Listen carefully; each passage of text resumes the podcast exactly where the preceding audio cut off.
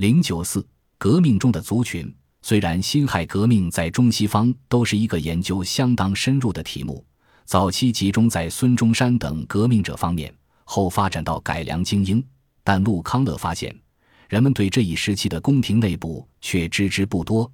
但这正是本书所要分析的要点。本书以梁启超在戊戌变法失败后在日本创办《清夷报》，呼吁平满汉之界开始。以纵论二十世纪初中国族群问题为结束，从错综复杂的清末民初的政治风云中，以族群这样一个新的角度来考察政治权力的斗争。陆康乐把注意力主要集中在回答以下问题：谁是满？谁是汉？义和团运动后，革命党人是怎样批评满人的？在满人统治中国两百多年后，满汉到底有多大的区别？清政府是怎样处理这些批评的？满汉枕域是否有所弥合？关于汉满关系，清廷到底是有所作为，或是无所作为，而导致精英与之分道扬镳，并激发了辛亥革命？革命期间以及之后，满统治阶级和满民众的命运如何？总而言之，本书最终是要探索清末清廷是怎样处理汉满关系，以及在此问题上的教训。特别是辛亥革命前十年间，族群与政治权力的关系。陆康乐在本书仔细分析了满汉关系以及对政治权力的影响，但我认为更应该注意的是，他将满作为一个族群以及对族群关系的独到分析。在西方学术界，在研究不同人群关系时，经常使用三个词，即 race、people、ethnicity。在一般的英汉字典中。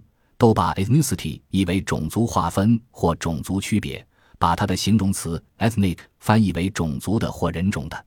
然而，在近来西方史学界关于 ethnicity 的研究，其含义却比种族宽泛得多。其既可以是种族，亦可以是由于文化、经济、社会、语言以及政治等等因素而形成的人群间的隔阂。因此，为使这一概念区别于种族和民族，我。把 ethnicity 译为族群，其既可以表达种族，亦可以说明人群间的鸿沟。另外，陆氏在本书非常小心地使用关于满身份认同的一些词语，并从这些词语的发展演变来观察满作为一个民族形成的过程。正如他在本书标题所采用的，他以 Manchus 泛指满这个族群，而分析了满洲旗人满人以及满族的演变轨迹。因此。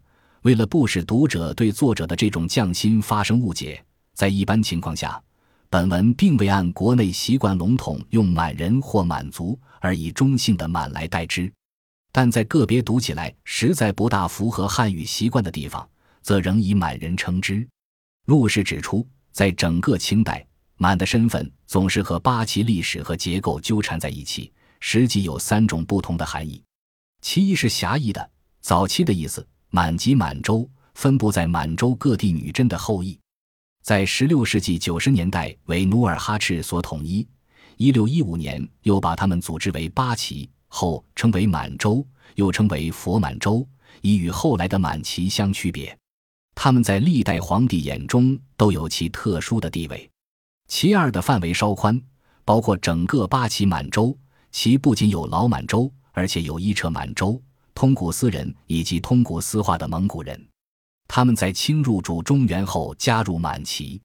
其三，含义更广，满人及其人，囊括了满洲八旗、蒙古八旗和汉军八旗。按此定义，满人及这二十四个旗的旗人。